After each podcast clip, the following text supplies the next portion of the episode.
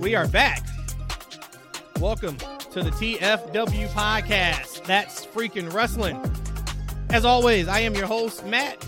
Joining me, I do have two of my co hosts, lovely co hosts. Rhodesia, how are you doing on this fine day? Wonderful. Eshaun, also riding shotgun. What is going on, sir? What's going on, family? I am ready to have an awesome and phenomenal, right? That's my I heard it's my word, right? A phenomenal show today. Let's get hey, let's get right into it then. Uh, let's have some fun and talk some freaking wrestling. So today's topics, we got two today that we're going to go through. It is almost uh, three months to the day of Triple H taking over creative for WWE. Triple H is WWE, as I like to call it. So July 25th was the day that he was put as head of creative. So we're going to just kind of talk about, uh, hey, what have we seen over the last three months? Everybody knows the product has gotten better. We'll kind of deep dive that a little bit. And then we'll also talk about AEW. They just crossed their three year anniversary. We'll talk a little bit about them as well. Hey, where are they at in trajectory of what maybe we thought they would be at and things of that nature. So, as always, should be a fantastic show. Let's get right into it, guys. So, as I said, July 25th was the uh, incredible bombshell note that came out saying that Triple H is now head of creative. I can tell you, I felt like a kid in a candy store. I felt like a kid on Christmas Eve, Christmas Day. When that happened, I was a massive fan of NXT Black and Gold. And I always said to myself, man, if Triple H ever had the resources that Vince and WWE proper had, holy hell, watch what happens. And dare I say, I think we are starting to get a glimpse of that just less than 90 days in. Like I said, he's right about the 90 day mark uh, as we record this. But uh, for you guys, let's kind of just talk about it. You know, when you when you look at in totality, last three months he took over right before SummerSlam, so SummerSlam was not his pay per view. He definitely had an influence. I mean, first match we get Dakota Sky, we get Io. Uh, it, it was really, really, really, really good to see them. But uh, overall, first 90 days, if you had to give it, give it a grade, right, A through F, what grade would you give that? Rhodesia, let me let me ask you that. Uh, I would go with an A plus, to be completely honest with you. Um, but what's your grade? All right, so I'm going to absolutely give Triple H the gold star A. He is actually, you know, 4.0 is the GPA.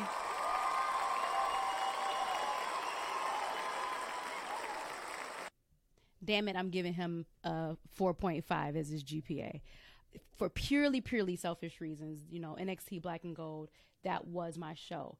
You know, when we when that first came out and had a TV deal, all I kept saying as a wrestling fan was like, "This is what I want in wrestling. This is what I want in wrestling." You know, without NXT, and we'll talk about it when we get to AEW. AEW, I don't think would have been born. Um, I believe that maybe Tony or Tony Khan would have figured something out then or later, but I still think that NXT was the one that actually kind of gave breath or um, birth AEW. But for right now, first 90 days, A plus gold star Triple H again for purely selfish reason because I absolutely love the black and gold NXT and I'm seeing all of that now with the resources um, on my big screen on Mondays and Friday nights. Okay, so we got two A's. Uh, plus, I know A you are A plus, A plus, Excuse me. A plus, yeah. Um, Eshaun has been somebody who he was. Hey, I mean, he can tell you he can tell a story better than I can. He was super down on WWE TV, um, and Triple H took over, and he's like, "Hey, let's kind of wait and see what we get." I, I would I would think you are very happy just from the conversations we've had. But what's your grade? A to F. What are you giving Triple H first ninety days? A plus plus plus plus plus, y'all. I love it. Let me tell you guys something right now. Your big brother Eshaun is a happy man right now, y'all. I am a happy. I am a kid in the candy store. I'm skipping every day to work. I'm shuffling through the house, man. I love having WWE back in my life, man, because I feel like all fans started out as a fan with um, uh, like a love of WWE, uh, it, WWF at the time. I feel like we all started there, right? And it, it, the past couple years for me have been very, very rough. And you know, Matt and I, we, we have these conversations off the cuff, and he would say that, "Hey, E, you becoming a cynical fan?" I'm like, "No, I'm not a cynical fan. This WWE is just not for me, right? Like Vince McMahon's vision of, of wrestling just wasn't entertaining to me, right? And I'm like, I'm not going to give five hours of my week in life into watching a show I, that's not for me. Um, I started investing more of my time in AEW, other forms of wrestling, because I, I, do love wrestling. So now that Triple H is back at the helm, woo! Thank you, Jesus. I love it. I think it's a great show. Um, and you know, we and, and, Matt, you know what I'm talking about as a gamer. Like some, like Dave Meltzer, some of these other guys would say that, hey, like Raw, for instance, is kind of the uh, the same show. Hasn't been big changes, but to me, I feel like it's like in the video game when they make quality of life changes right? It's just small changes that make the, the, the show flow better, that makes it more entertaining, makes it more relaxed. It's just a better overall show. Like to me, like I don't know if I would say Raw is a vastly different show in a lot of ways. In some ways, it's not, but I've, overall, it's much more entertaining, right, Matt? I think so. Um, and I think it's not even close. You know, yeah, perfect world, we would say, man, you chop that third hour off and we are cooking. We know that's not happening. It's never going to happen. Let's take that off the plate right now. But when you look at Raw, so let's take Raw. SmackDown has been great in my opinion. Raw has been really good also. It's just, I mean, there's a lot of wrestling on Raw. Uh, so you know, I think they're going to have to kind of figure out what that looks like. Those long matches in that third hour drags the show, and their matches are typically off the chain. They're incredible matches, but third hour, you kind of don't want to see a 15, 20 minute match if it's not the main event. Uh, but when you talk about the things that I think they have absolutely done better at than when Vince was at the helm, number one, and I think everybody would agree on this, is they have not insulted our intelligence in 90 plus days. Bingo. That's, there that's is so, so many times on Raw and SmackDown where you sit there and you out loud groan and you may say, man, why am I watching this? Or damn, it is like embarrassing if somebody was watching this with me to try to vouch for what we're seeing on TV. That's been completely cut out. Completely cut out. So for me, that would be where I you talk about the quality of life pieces. There you go. That's number one. Number two, uh, everything makes sense. Now, granted, you know, as we did with AEW, where we gave them a long leash, you know, they had their honeymoon time. Triple H is also going to get his honeymoon time but I have all faith that if I see something on TV, it's going to pay out properly. Now, maybe we will have discourse on, oh man, this person should have won this match or this person should have lost. I'm not talking about that. I'm talking about when you start a storyline and you finish it.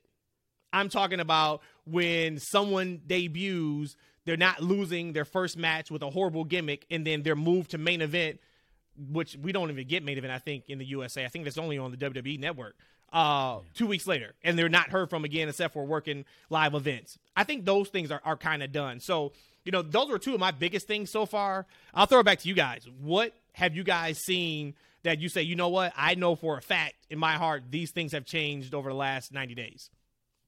Well, for starters, if you look at just like when with Ricochet, we'll just use Ricochet.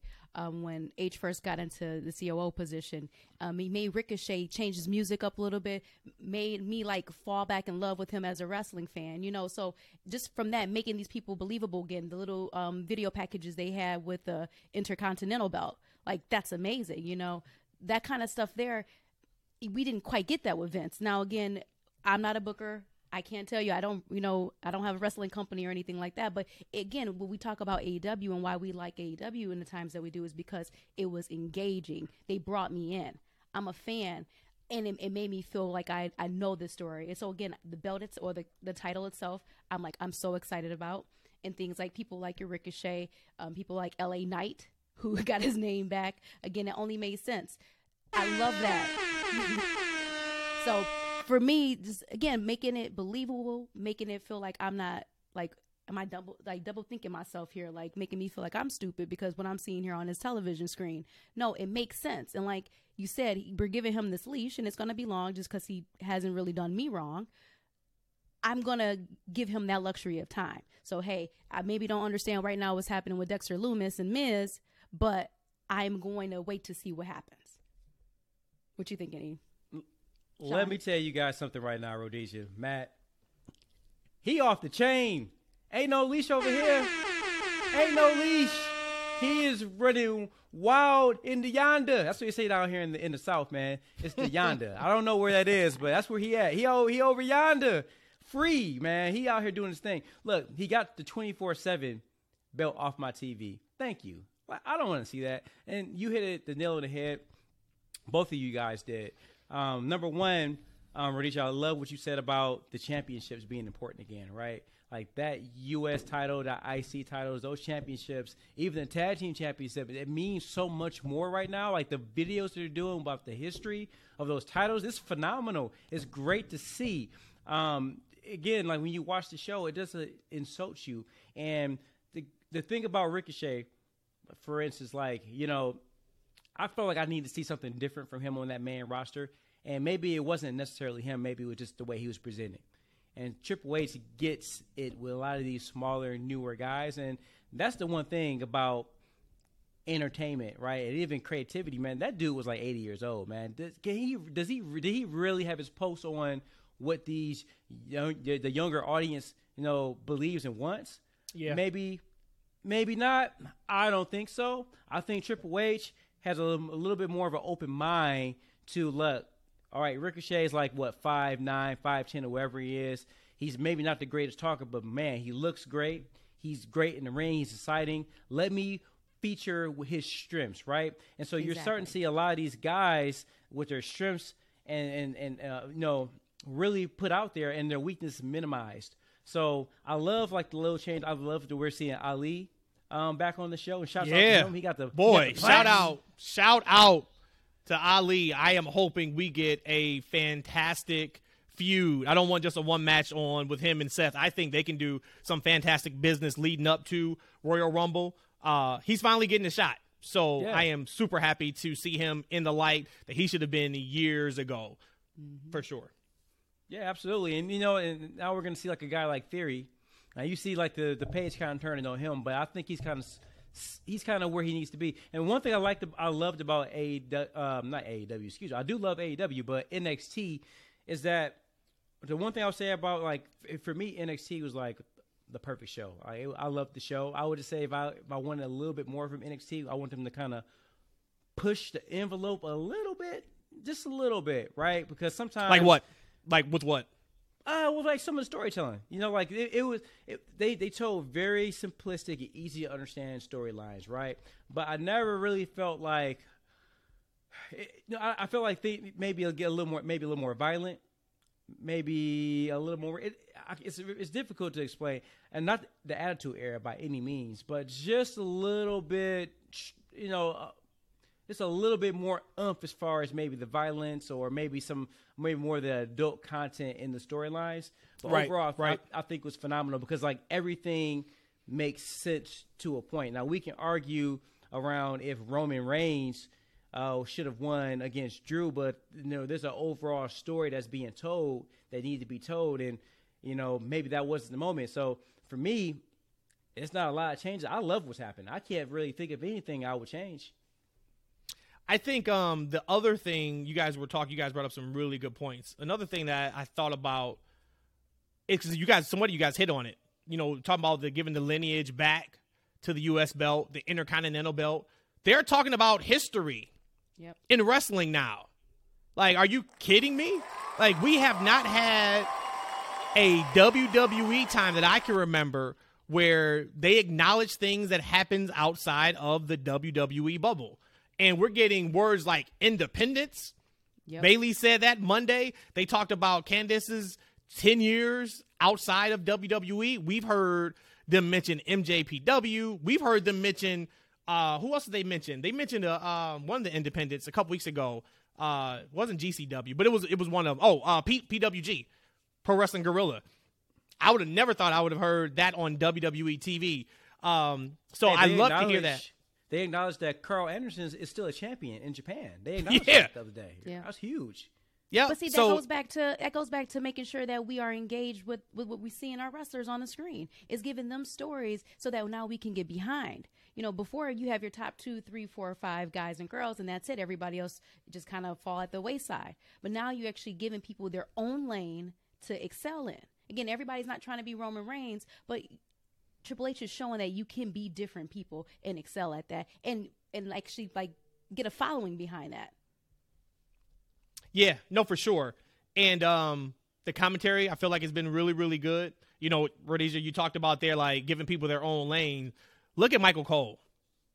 We shit on Michael Cole for so long, for so many years. Man, he's got to go. He's horrible. He's ridiculous. Michael Cole, you know, him and Pat were having a fantastic run. Of course, Pat is now doing the college football, so he's gone, but hopefully he should be back by January.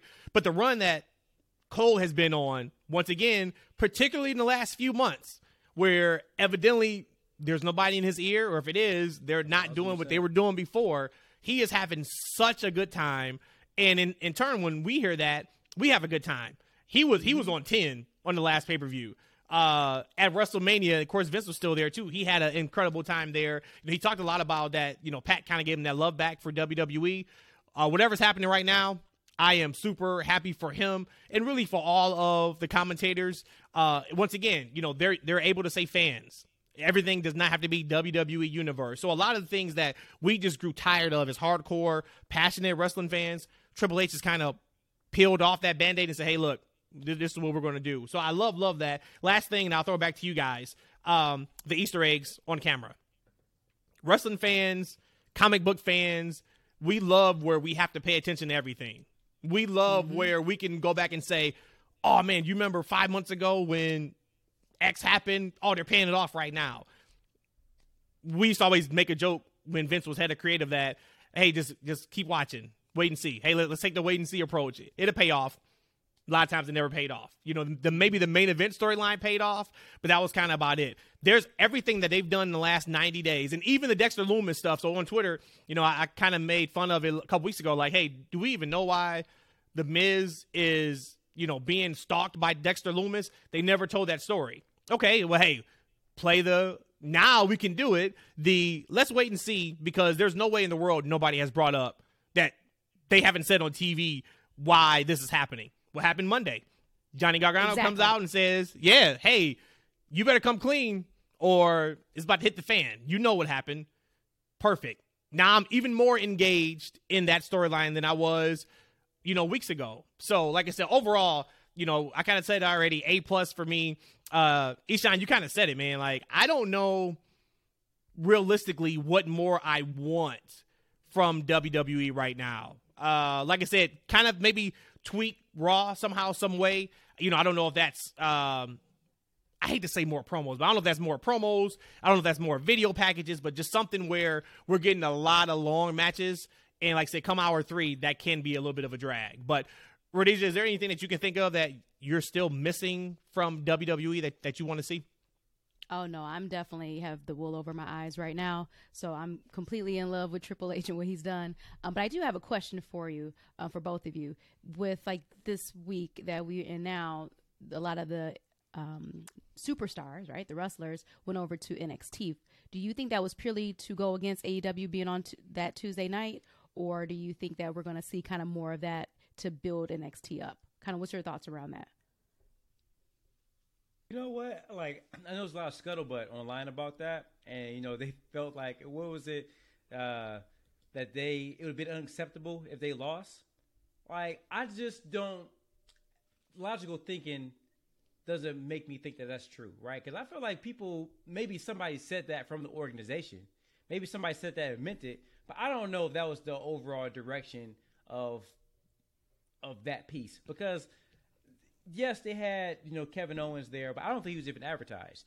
Um, yes, uh, Shinsuke Nakamura was there, but I don't think he was even advertised. Yeah, he uh, wasn't. I think the only people that was advertised was uh, was Judgment Day, right? And now Judgment Day, oh, we talk about Triple H and really rehabbing like creative. Man, he's made that faction mean something, man. I did not like Judgment Day at all. Um, not when Edge was doing it, it was kind of cool. Um, but once he left and this was Finn, it just was working. But I feel like Finn Balor right now. I think just you know taking a side note, I feel like he's on the, one of the best runs from a, a character standpoint he, I've ever seen him in WWE. Um, but going back, air to, horns for a Finn for sure. Oh, Finn is, is, is he's phenomenal right now. Um, I think the whole group, but I don't know if the Judgment Day is enough to say, hey, you know, come watch NXT right? Or maybe they were hoping that a good portion of the audience that doesn't watch NXT, that watches SmackDown and Raw on a on a um, consistent basis, are now going to tune in on Tuesdays. That had to be what they're hoping. Um, but I, I, I, just I don't have I have a hard time thinking that that was the the motivation behind it. What do you think, Matt? I think that uh, which is a great question. I do think they are going to have much more integration between NXT and WWE proper. I do think that for sure, 100%. We're not going to get days of old where you fall in love with the character in NXT, everything is great, and then they get caught up and they're completely different. Those days are done. But to answer yep. your particular question, uh, yeah, there were rumors that like the segment that we saw on Monday with uh, the OC, um, and who who were, who were they with on Monday? Uh, Cameron Grimes. Oh, yeah, Cameron Grimes. To get uh, paid. Uh, we're, yep, we're going to see more of that. They said uh, going forward between NXT and WWE. Now, the, the thing about, hey, it's unacceptable if we lose. I get their thought process on this is our night. We've been on Tuesdays forever. Uh, well, not forever, but they've been on Tuesdays for what, over a year now. Um, NXT is starting to bubble. They're getting some of their higher ratings they've gotten in the last nine to 12 months. And then you did have uh, the OC. You did have Rhea. You had uh, Raquel. You had uh, Judgment Day, as you said. You know, KO was announced earlier that day on Twitter. Who knows how many people saw that? And then they had Shin, you know Shinsuke pop up and, and surprise. I knew that wasn't enough. I, I was willing to bet any amount of money in the world that that wasn't going to happen. I even told Rhodesia, I said AEW is going to lose about 200,000 viewers from going from Wednesday to Tuesday, and that's still going to be enough to beat NXT and it, it, happened just like that. I think they did 783 or 763, and I think they beat NXT by 80,000 viewers. So, uh, but one thing I do respect for sure is they didn't blow up any storylines to get there, right? So they may have put it on paper and say, you know what, this is enough to beat AEW, but we didn't get a hot shot at Bron Breakker versus, um, you know, whoever match that doesn't make right. sense in, in, what they're trying to say. We didn't get a, a blow off a blow off of a few with them having Halloween Havoc, you know, coming up just you know the Saturday after that episode. Uh, so they kind of stuck to their guns. So I, I, I respect the effort, but if they did think that was enough to beat AEW, uh, that would be really interesting. Like I said, I, I am excited to hear Ooh, no. if that is true, what kind of their thoughts are now because that just wasn't enough. It wasn't. And, and going and back to NXT and uh, sorry about that, Rhodesia. And going back to NXT and the in the Raw and SmackDown like collaborations, that's the great thing about having Triple H uh, at the helm because, as you said, Matt, that was huge. Is that you know you would get these characters that come to Raw and SmackDown. Okay, and now it's not Vince's vision or they're creative, and these characters get changed. He doesn't understand or know these guys, so now they're not being used properly. And now you're definitely not going to see that. Uh, and I think the the bleed through between the three different brands is going to be huge for that show. I think you might see more crossover. Um, Shawn Michaels did an interview and saying that he doesn't think that NXT will go back 100% to how it was before because they did at one point want to make that show more about developmental. So I think you're always going to see that. But I think you are going to see, you know, if there's talent out there that they want to grab, they're going to grab those guys, and I think it will be you'll you'll see more of like the Apollo Crews type characters who maybe are working on a new character, maybe they're working on the gimmick change, etc. Go down there, kind of work on it, and then come back to the main roster at another time. So I think it's awesome what they're doing right now. And before we leave off of this, um, back to kind of what everything Triple H is doing right. You know how you got this A plus, my four point five GPA, grade average. Not to insult my intelligence, like you said, Matt he's keeping the integrity in those storylines. So even though you brought over, you know, WWE into NXT, it didn't blow up any storylines.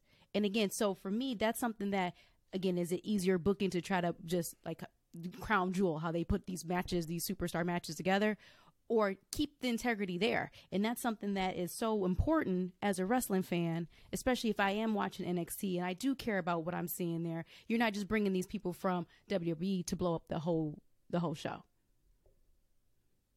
Absolutely. 100%. Uh, and then last thing is uh, we're allowed to say hospital and not medical facility. And I think there's been like three car accidents in the last 90 days, and they actually said car accidents. So just once again, out here. There you go, man. it's uh looking very uh. Hey, this is the first time that I can remember. And I, I don't want to have hyperbole, so I'm not going to say like you know ever or decades, but man, the momentum that WWE has right now is stronger than I can remember in a very, very long time. So, Shotgun Blast for Triple H and his team, they are doing fantastic. And also, just think too, he's still putting his team together, right? Like when we get into WrestleMania season, I think they're going to be clicking on all cylinders, and I will be ecstatic to see what they do with the Rumble and all the way through to WrestleMania. So, um, what was our favorite promotion not too long ago? Still not saying it's not, but AEW. All three of us are massive AEW fans. They are now in year three, and I think we can all agree that they are by far farther along than any of us would have ever thought in year three. Some of the wrestlers that they've had, you know, gotten from WWE, I would have never thought would have been a thing when the, you know, p- promotion just launched. If you look at that roster day one of AEW and you look at it now, it is a who's who all star roster compared to what it was, you know, just three early years ago. So let's kind of talk about AEW. Right now, year three, two thumbs up, thumbs in the middle, or thumbs down with the product you are getting weekly from AEW television. Rhodesia, what do you say? I'm gonna still go with the two thumbs up, and I'm gonna tell you why. And that's even considering kind of some of the booking and what's happening in the last several months. You know, just mainly between looking at when they first started in 2019. You know, when they first started in 2019, no one thought anything like the pandemic would happen. So I kind of also feel like they're a couple years behind just from that alone because they went, you know, the Daily's place with a whole year, year and a half. Um, first with no people, and then into Daily's place with minimal people. And when you think about the AEW, the the original, the OGs, the people who started in AEW, a lot of them weren't the big superstars that they are now. And I got a list here that I want to go over in just a quick second. Um, but to learn some of those things as like um, as far as being in the ring and being a character, that takes time to develop. You know, and they didn't have the fans in the crowd like you know before the pandemic. So being in year three and a year and a half of it being in the pandemic, and on the outside of this, we have superstars like Hangman, MJF, The Acclaim, Britt Baker, Jade, Darby Allin, Sammy Guevara, Ricky Starks, Orange Cassidy, Nyla Rose, and Wardlow. Come on. That's 11 people in three years that are what I call as a superstar that they made Or homegrown talent or should Or be should be from home from homegrown talent. Again, I didn't mention one person that came over from from WWE. Those are people that was there from I'm going to say from day one. I, I don't know exactly if it was day one, but that was AEW. So again, three years later, to know that you have 11 top superstars that you can have, man, bravo. So that's why I am going to give them a little bit of that leash over the last few months. But again, we're hype about NXT. So naturally, we're going to kind of gravitate to what's new because we're in that honeymoon stage with Triple H. But for me, two thumbs up, and purely because we have 11 people, and that's just the ones I can think of, that is going to be superstars. That's either today or next year that you can build your company off of that was homegrown from AEW. Now I'll get off my tangent. No, that's good stuff. You didn't even mention uh, Jungle Boy. I don't think I did And not. he's there, right? Like, yeah, for sure. Eshaun, what say you? Man, that was a good uh, little little rant, Rody. I mean, Rhodesia, you, you you nailed it, man. Look, I totally agree with uh, everything that you said. I'm gonna give them two thumbs up. I'm gonna give them two thumbs up. Um, I was in a honeymoon period with AEW that I'm not. I don't think I'm in with WWE, for instance. I, I don't honestly think that uh, with WWE, for instance, with, the, with Triple H right now, I think what I'm getting right now, I'm going to get more of in the future. Uh, I think he, like I said, he doesn't have his people in place. With AEW, it was a brand new company. Tony Khan was running the show. He's never ran a wrestling promotion before. He's never been creative. You know, um, you know, he had his imagination, which is phenomenal. He was a huge fan. Um, he still was as- assembling his team. So you had to kind of give him a little bit of a leash to say, hey, okay, he, they're figuring out. And I think they figured out in a huge way. Now, is the show perfect? No. Um, are, are there things that about the show in year three that I feel like are big problems? Absolutely. But like with anything, any situation, any relationship, I feel like the overall positive outweigh any of the negatives. Uh, I think overall, I think it's uh, it's a very entertaining show. Uh, I think he they've done a great job of um, developing a lot of their talent. Um, now, has some fallen to the side, but I, I would say maybe anybody in those positions have maybe disservice some people, right? But I think overall they've done, they've done a great job. If you look at the people they have on the roster right now, as opposed to, hey, I don't want to put anybody out there, but they had like a couple guys like Marko Stunt. You know, no, hey, no, no, no disrespect to that man. Um, I feel like I did like him in Jurassic Park over time. I felt he was a kind of a great mascot type character. Um, but they had a lot of guys on that show to where I'm like, ah, these guys shouldn't necessarily be on my TV. Um, but now they have a, a, a, good hodgepodge of the who's who of wrestling right now. Um, so I would say absolutely right now, two thumbs up. And I think uh, this, I don't want to say sky's limit. I feel like they are in a, in a pattern right now to where those things I don't like about the show, they need to fix now. Um, or they're gonna start because I'm, I'm gonna throw back to you, Matt, and I, I, am interested to see what you want to say because I th- I feel like overall, um, a lot of the simmer has come off of AEW. I feel like Yep. if you look at online, and online was always like their biggest advocate, right? A lot of that hardcore wrestling base was their biggest advocate. I feel like you're starting to see a little bit of discord with that community with some of the things that are happening on that show behind the stage, on screen. Uh, so I feel like this is the time they need to make not necessarily significant changes to the show, but as I spoke to on um, Raw and SmackDown, just quality of life changes on that show. So,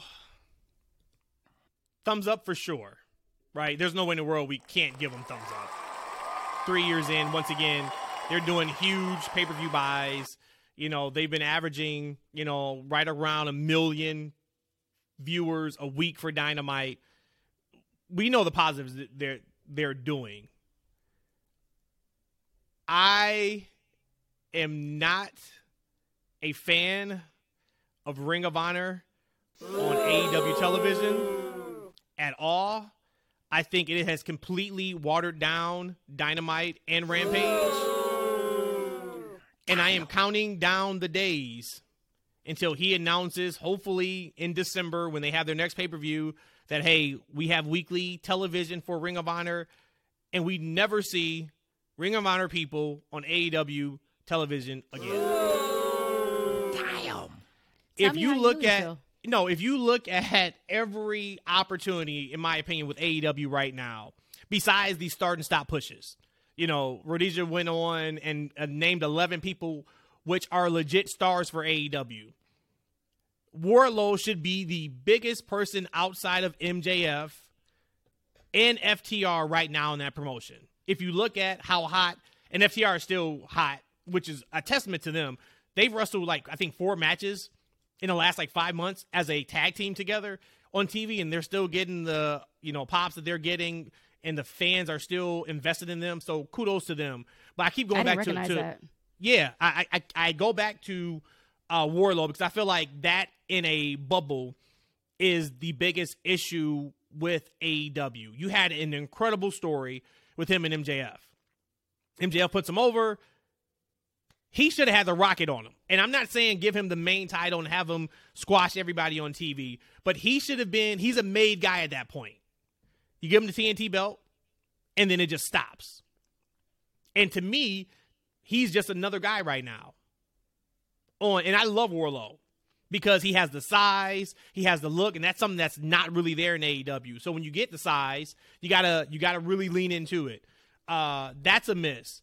Um, MJF, of course, showed that whatever he is getting paid, he's worth it, probably times two. Uh, there was some, you know, episodes of Dynamite that were not the best over the summertime. He comes back and he's probably had the best segment of every show he's been on since he's been back. I think that's a testament to him. Him and Regal, my goodness gracious. If you guys have not seen that segment in totality. It is on YouTube. You got to watch that. It, it, seems like every month we're talking about, oh man, MJF just cut his best promo. Oh man, MJF just cut his best promo. From a story perspective, from a makes you feel something perspective, that whole thing could have been made up. That thing could have been a lie. That never happened. There was no emails, but it didn't matter because the story made sense. It made you feel. And how great was Regal in that? For Regal to be able to turn that crowd back against MJF after that promo, masterful work. But we need more of that. You know, we need more of what Jericho brings a lot of times. You know, his stories are kind of really, you, you get to, a chance to, to sink your teeth into them. There's not a lot of that right now in AEW. The matches are great. We know we're going to get fantastic matches and promos every week. Fantastic. But the stories, you can only have so many wrestling matches a week before you forget them. I'm, I'm a big proponent in moments. I always talk about moments. We had a incredible moment with Bray coming back at Extreme Rules. Another incredible moment with Bray's promo. MJF came back in the pay per view. Incredible moment with him and Regal uh, in their promos. We need more moments in AEW. Everything just cannot be wrestling matches.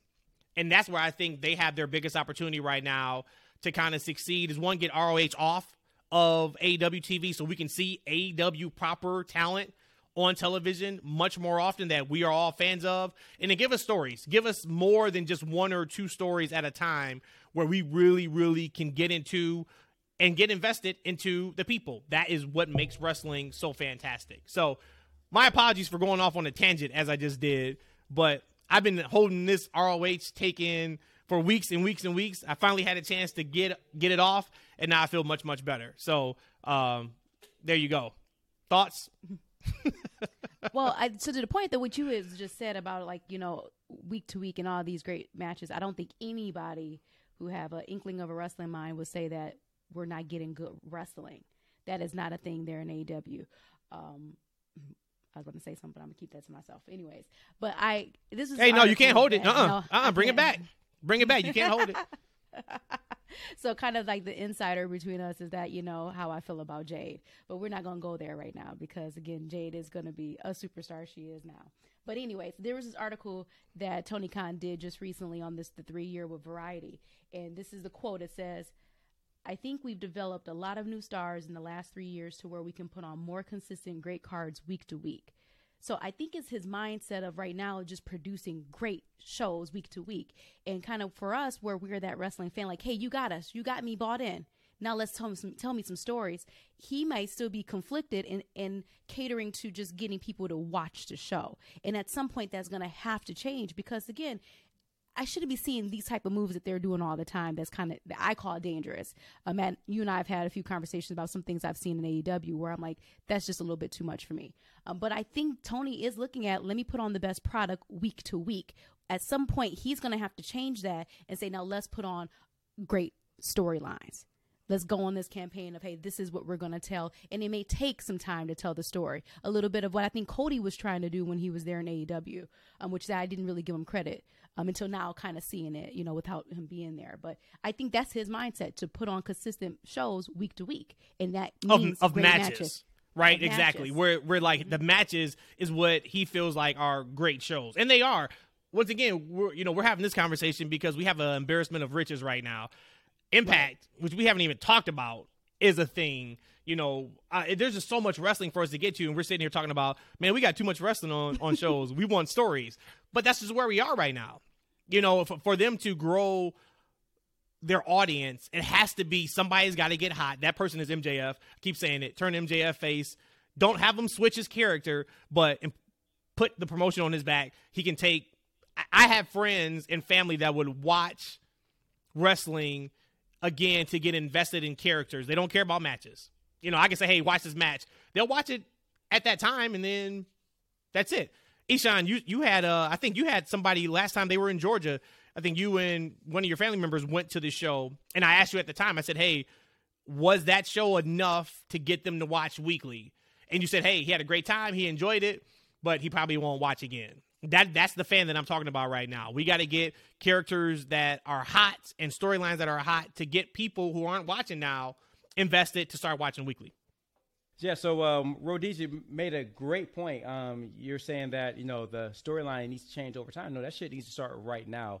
That's the biggest problem I have with the show, is that you know with these storylines. So, for instance, uh, Matt brought up the the Wardlow thing. You know how that Wardlow thing happened because like we there was an idea to how to get there, but it was never any story about what happens afterwards, and that's a problem, right? Because there's that, that wasn't the end of the story. No, the story needs to continue. There needs to be a chapter. What's next for Wardlow? What's his next big thing? Eh, the I the the idea of oh let's put him in a tag team with another champion, even somebody as credible as Samoa Joe, that was not a great idea. Um, what else have you done? Like, for me, the biggest thing that Tony needs to, to do is he needs help. He needs to realize that he can't do everything himself. Tony reminds me of uh, myself as a kid. I had all the toys.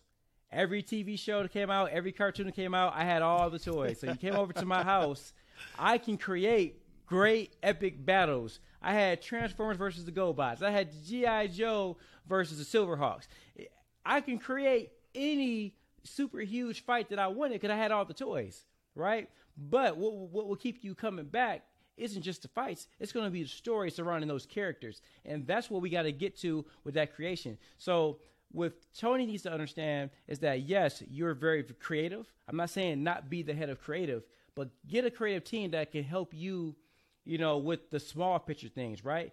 Let him go ahead and be creative. Let him be great and handle the big picture type deals, right? But have some other people around you that can kind of help tidy some of the things up, kind of that quality of life changes that I was talking to you about. Um, make sure that you know characters aren't being ignored um, but just because someone else debuted in, in, within the company. Because time and time again, it looks like we get somebody new into the fold, and that's the focus for that time period. And the people that we're focused on weeks before that get kind of background. So now, sure, they were hot a month ago, but now since they we cooled them off, now they're not so hot. I think another thing that needs to change in that show is that they need to tell more classical types of stories. Um, my, one of my favorite wrestlers, Cody Rhodes, said in an interview when he was with AEW that the old trope of good guys versus bad guys is dead.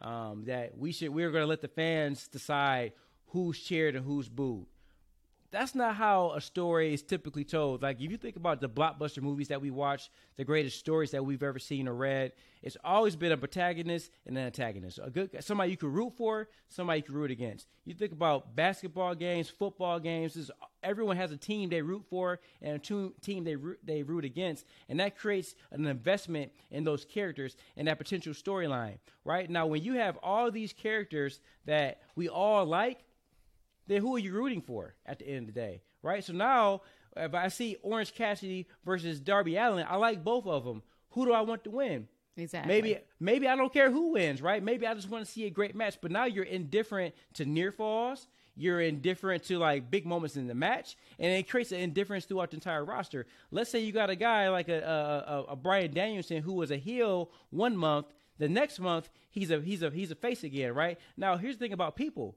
people are emotional creatures and they hold on to emotions for a long time. We know people in our life that are just petty, right? They're, they're hanging on to an argument they had six months ago or a year ago, right? People hang on to emotions. So if I didn't like Bryan a month ago, now I'm supposed to cheer him. Now I still feel some type of a way, right? If he did it correctly, I still feel some type of way. So now I can't get 100% invested in him as a baby face because I still have lingering feelings of him as a, as a heel just some time ago. And so it creates a lot of indifference on that roster. And that's something they have to continue to change. So for me, this, this the, the story has to start with let's let's tidy up that create that creative booking and let's get Tony some help. What about you, Matt? You know, I mean, you, you kind of nailed it. So real quick, you made the comment about, hey, we need investment in matches. And I know it sounds like we are crapping on AEW right now because maybe we are a little bit. But the thing about it is because we know they can do better, right? When they hit on stories, it is fantastic television. I go back to it was funny because Rhodesia said, "Man, like I don't understand why you're like so upset about this." Um, the week after Wardlow won TNT belt, who is he wrestling on Dynamite? Orange Cassidy. And I thought it was the worst decision that could have been made for Wardlow. You cannot have, and the match was great because AEW puts on great matches. This is not a thing about work rate or match quality, we're going to get that from them. When you have someone who is going to that outside rocket on their back as a major uber babyface, you do not put that person against another said uber babyface. Because what happens, to your point, Eshaun, either there's indifference or what happened in that match is Wardlow started getting booed.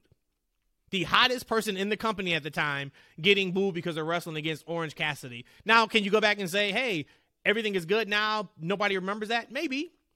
But how many times can you make that mistake before it, it, it bites you in the butt? There still could Right. be somebody right now who is not a big Wardlow fan because they wrestled and beat their favorite wrestler at the time, Orange Cassidy. Those are things you got to just kind of think about when you're putting the shows together. And once again, when they do do stories, they are fantastic. I just want more of them. That that's all. I want more of them, and I want a ending that makes sense to the future storyline. You know, one of the things I love in wrestling, and of course we can get off of it after this, is back in the day, the day after pay per view. Right now with Dynamite, it's the Wednesday after pay per view. I love those because with a company like AEW, they only have four pay per views a year. So it's literally like somebody's pressing the reset button. Typically, all the feuds are done, and now we're moving on to a clean slate. I love those shows because now it's like, okay, hey, perfect. We can reset everything we got going on, and let's see what they have. But it seems like we lean on that reset maybe a little too much. It's like, hey, let's get to the pay per view, and we'll figure out what that it. looks like after. Right. And I'm sure that's not what it is. I am sure that's not what it is. But that's the way it comes across on television a lot of times. But so I wonder, what- I wonder if he, I wonder if that's the case there too, because he's been burned by having the injury bug. I wonder if he feels like let me hurry and get to this point because I'm worried I'm uh, gonna this person's gonna get injured and they're no longer in the storyline. Well, no, I mean, hey, to your point, that that's a great point because he made the comment all summer, like, man, we had you know a lot of injuries, and I still felt like we put on great TV with those injuries. And what I kept saying then, I'll say it again: wrestling is a predetermined event. If somebody goes out, you plug somebody else in. I'm not saying go away from the storylines and the angles you were planning, but there should be no reason why because we have injuries you feel like the shows are not as good as they could have been. No, just write better story. Anybody can get hot at any time. If you want to make the Trustbusters right now the hottest tag team in the world, No, no, no. Do you somebody no. I, yes, you- okay. Uh, but you guys, you guys know what I mean when I say that. If you want to heat them up for four weeks to where it makes sense, now they're fighting FTR for a number one contendership. You can do that, and it works. But you got to heat them up. You can't say all of a sudden like, all right, man, we want the Trustbusters to wrestle FTR on Dynamite, so then you run an angle on Rampage with the four day build. That's not good enough. You you, you got to have more. We got to have more. So and they'll get there. They will absolutely get there. If you look at the, probably the misses and opportunities they had in year one on TV, I haven't gone back and looked. I'm going to assume they're not the same opportunities and misses that we get now. We're getting video packages now on AEW television, which I think Some is replays. fantastic. Yep. We're getting they started something this past Wednesday where they're like 10 second video packages leading to the next match. I thought it was an in, I thought it was a genius production. Uh for somebody who who doesn't watch week in and week out or you're trying to catch up really really quick, they do enough now to where you can kind of catch up and know what's going on. So they'll they'll figure it out, or more importantly, I think Tony will figure it out. I think Jericho signing to 2025 and now having a creative voice is going to help immensely with this kind of stuff that we're talking about. So Eshaun, you kind of said, "Hey, the sky's the limit." I do also to believe the sky's the limit for AEW, because uh, we know when WWE's doing well, it rises everybody else, right? So I think as long as AEW can stay their course, continue to be an alternative. I don't want WWE light, right? So I enjoy the blood, I enjoy the curse words, I enjoy the more mature storylines we get from AEW. I'm just asking for, of course, better stories. So, uh, anything you guys want to wrap on with AEW before we get out here? Yeah, I do. I got something for you. We haven't had to talk about it because I, I remember uh, Matt and I were talking about the whole MJF storyline, right? When he kind of went off TV. Um, so now we kind of see how it all. Fo- Do you think that it was a worker shoot? And I'm assuming, for me personally, I think it. I think it was a work. Do you think it was worth it that he was off TV for that long to come back to doing what he's doing now? I think it was a shoot turn work. That's what I think would happen. I think that he had some valid points about where his character was going and his future because he is so young and it turned into a work and I think that's where Tony as that ultimate fan with money turned that into to a storyline. That's my thoughts. Yeah, I mean if I was a bedman, I think there's no way it started out as a work. I don't. I, I think it was an absolute shoot. I think he was pissed off about the money he was making compared to all the WWE people. Uh, and it is shown he is a ratings mover. And I think he got fed up. Now, do I think he did it the right way? Absolutely not. I, I don't think so. But then you say, hey, he do it the right way? All he missed was a autograph signing. He showed up to the pay per view. He did business. So if you look at it just on television, you don't know any of the backstage things besides the promo that he cut after Double or Nothing. Uh, I think at that point when he cut that promo, there was no way in the world that this was uh, still a shoot. You don't give somebody a live mic and they're shooting on the boss, right? I do think it was worth it because that was the same time as Christian took over those type of promos with Jungle Boy, told a fantastic story for those three months with them. It wouldn't have the same effect if MJF was still there. You look at the, the shape he came back in, he looks incredible now, you know, in terms of physically, and he is a bigger star than he was before he left. So it worked. You know, that was through the New Japan time. They did a big number, you know, of course, in the arena. We were there, which was a great show, and on pay per view. It did a nice buy rate. So if you look at business, yeah, the ratings dropped a little bit, but I think if you kind of take everything in its totality and say, hey, we're going to pull this guy off TV for three months for whatever, save injury, say storyline, whatever the case may be, suspension. He's going to come back and be the biggest thing in our company for the remainder of the year. And TV is still pretty okay. I think anybody would, would take that. So I do think it was worth it. I don't think you think it's worth it though. I just think this, the I think the execution of the story could have been better, right? Because I because like the ideal the ideal was to keep this man heel, and this guy this man tried to be heel in his promo. That was his what his work shoot promo, and he was turning the fans against Tony Khan. You think about at that moment because uh, we all cheered Tony Khan for years. Now sometimes he hops he hops on the on the show and he gets some boos, right?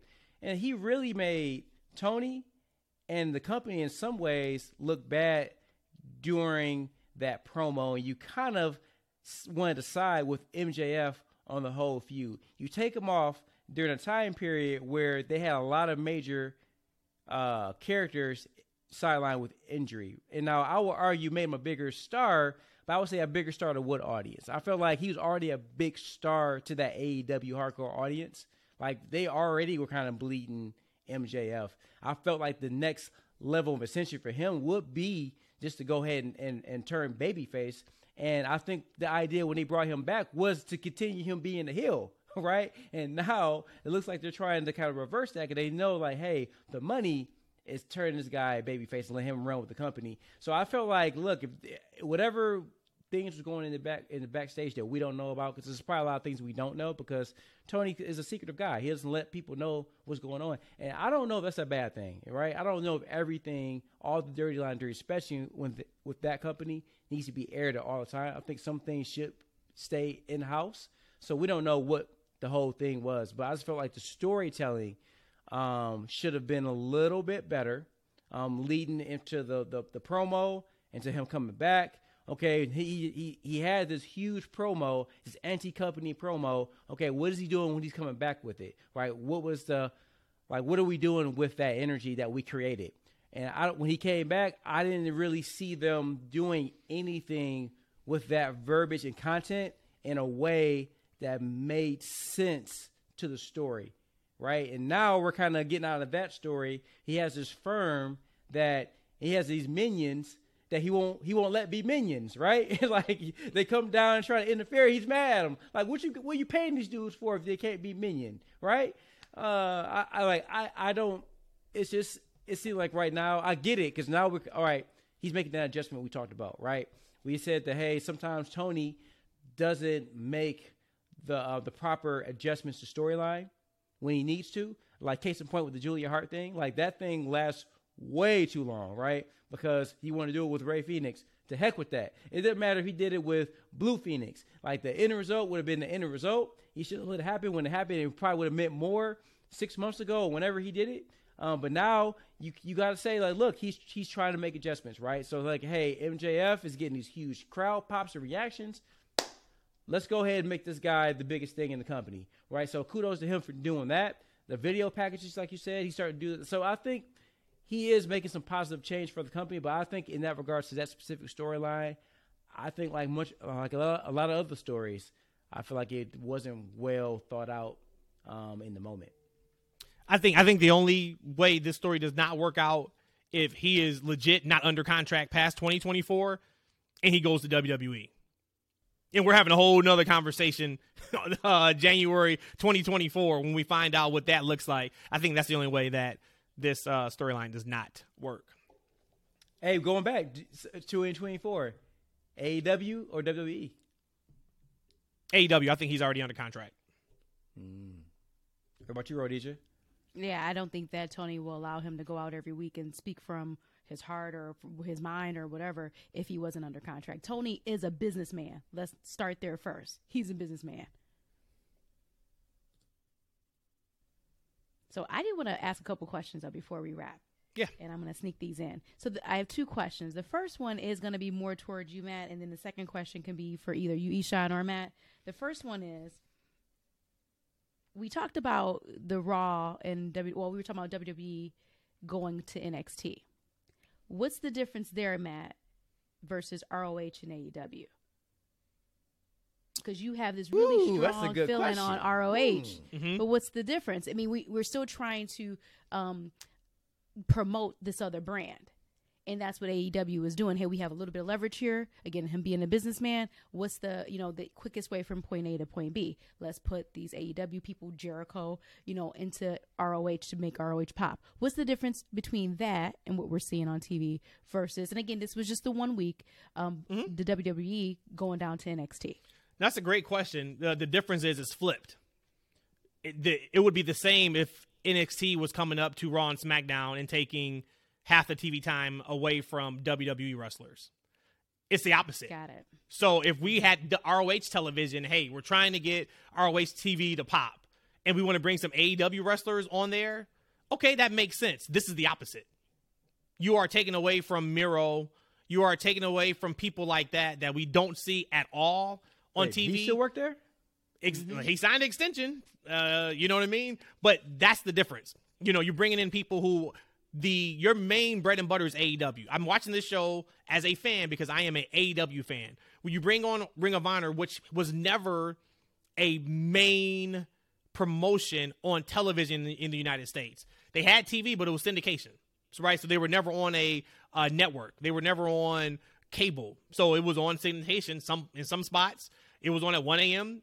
Saturday night. Some spots it was on at noon, Saturday afternoon.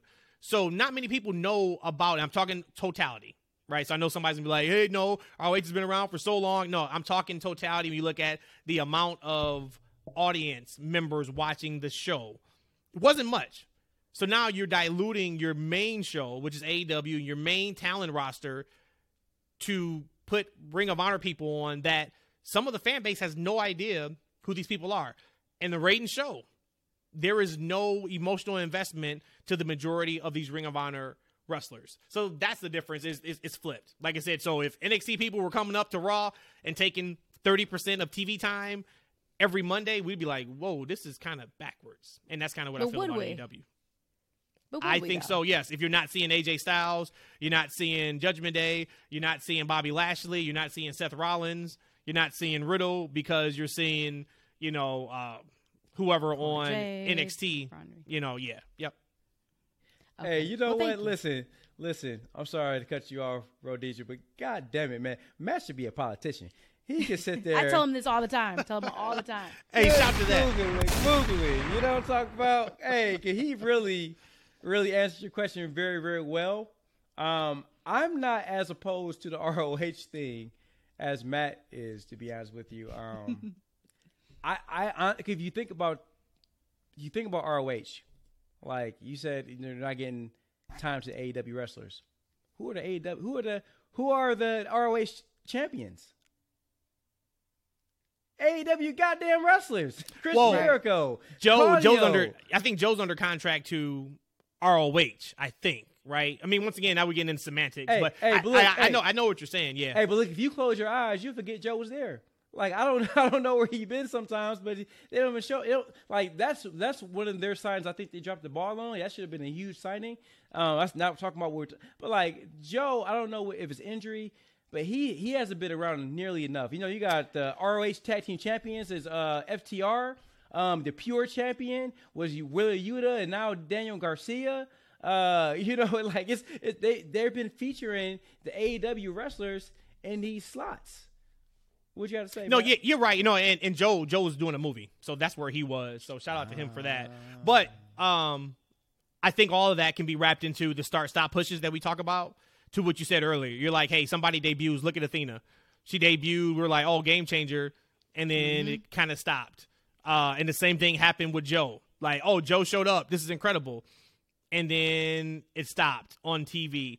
Um, but yeah, but, but that that that is my my issue. I just feel like, hey, if we had less wrestlers on TV, then we could actually get behind the people. And I'm not saying I want to see the same folks every week. I'm a big proponent of nope, we don't need to see you wrestle every single week.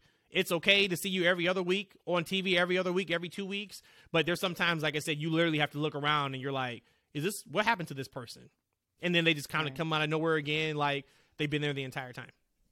Yeah, I, I think the biggest issue for me is not necessarily ROH in that instance, right? I think for it's just it's the lack of stories, and in place of stories, we're getting ROH title matches that don't mean anything, right? And I think overall, if you look on that show, they have so many championships, and none of them mean anything besides the world championship and maybe now the tag team championship. Like it's just too many. Like why do we have two women's championships for a division to where they feature maybe two women segments a show, right? If that on on a rampage, but we have to have two women's championships. Doesn't that muddy things a a little bit? Okay, now we have a six man tag team championships to where really in some ways you don't feature the entire tag team division in a lot of ways outside of the tag team champions. We have an all Atlantic championship. We had a big tournament, and then then we barely see title fences for the for that said championship. We have the TNT. Like why? If I'm a number one contender, right? When they used to do the rankings, and I think at one point Wardlow was the number one contender. Like, why would he go after the TNT title instead of the World Championship? If you're number one contender, why why would you pick the All Atlantic over the TNT or TNT over the World? Like, what is the purpose of these championships? What do they mean? And so now you have so many titles that don't mean anything, and you're adding these ROH titles on top of them, and now you're having all these matches for these titles that just don't mean anything. I think it all goes back to stories right? Put these characters in meaningful stories and feuds and make that important, and that will make those titles important. So for me, I don't. I think the ROH thing is just a, just one facet of it's just too much. Um, and, and, and not enough focus on one thing. And going back to like the core, co- I feel like every show, when you go to watch a, sh- a movie, when you go to watch a TV show, you tune in and see the stars, right? When I go to the movies, I want to see Batman, right? I don't want to see a whole hour and 30 minute show of Alfred, right? Now, if Alfred gets over at some point to where now I want to see him as a star, okay, great, right? But that's not in that's that's not despite Batman. I think every show should have their core people that they're constantly focusing, and of course the role players you rotate them in and out. That keeps them hot, and guess what? If one of those role players catch on fire, you move them out, and some of the stars step down. That's just the natural selection of things. But I feel like that's one of the biggest thing about that show is there's just not enough creative focus on anything in particular. All right. So first off, thank you two for answering those that question for me because I was kind of perplexed here. Uh, but Matt, you brought up like the politician that you are, um, a very valid point, and now I'm questioning You guys are myself. ridiculous. But my final thing for today, and then we can wrap. Just or no? You can't add anything else. Just yes or no. If Vince was still here in control, would Bray Wyatt debut with WWE at the same time? Yes or no?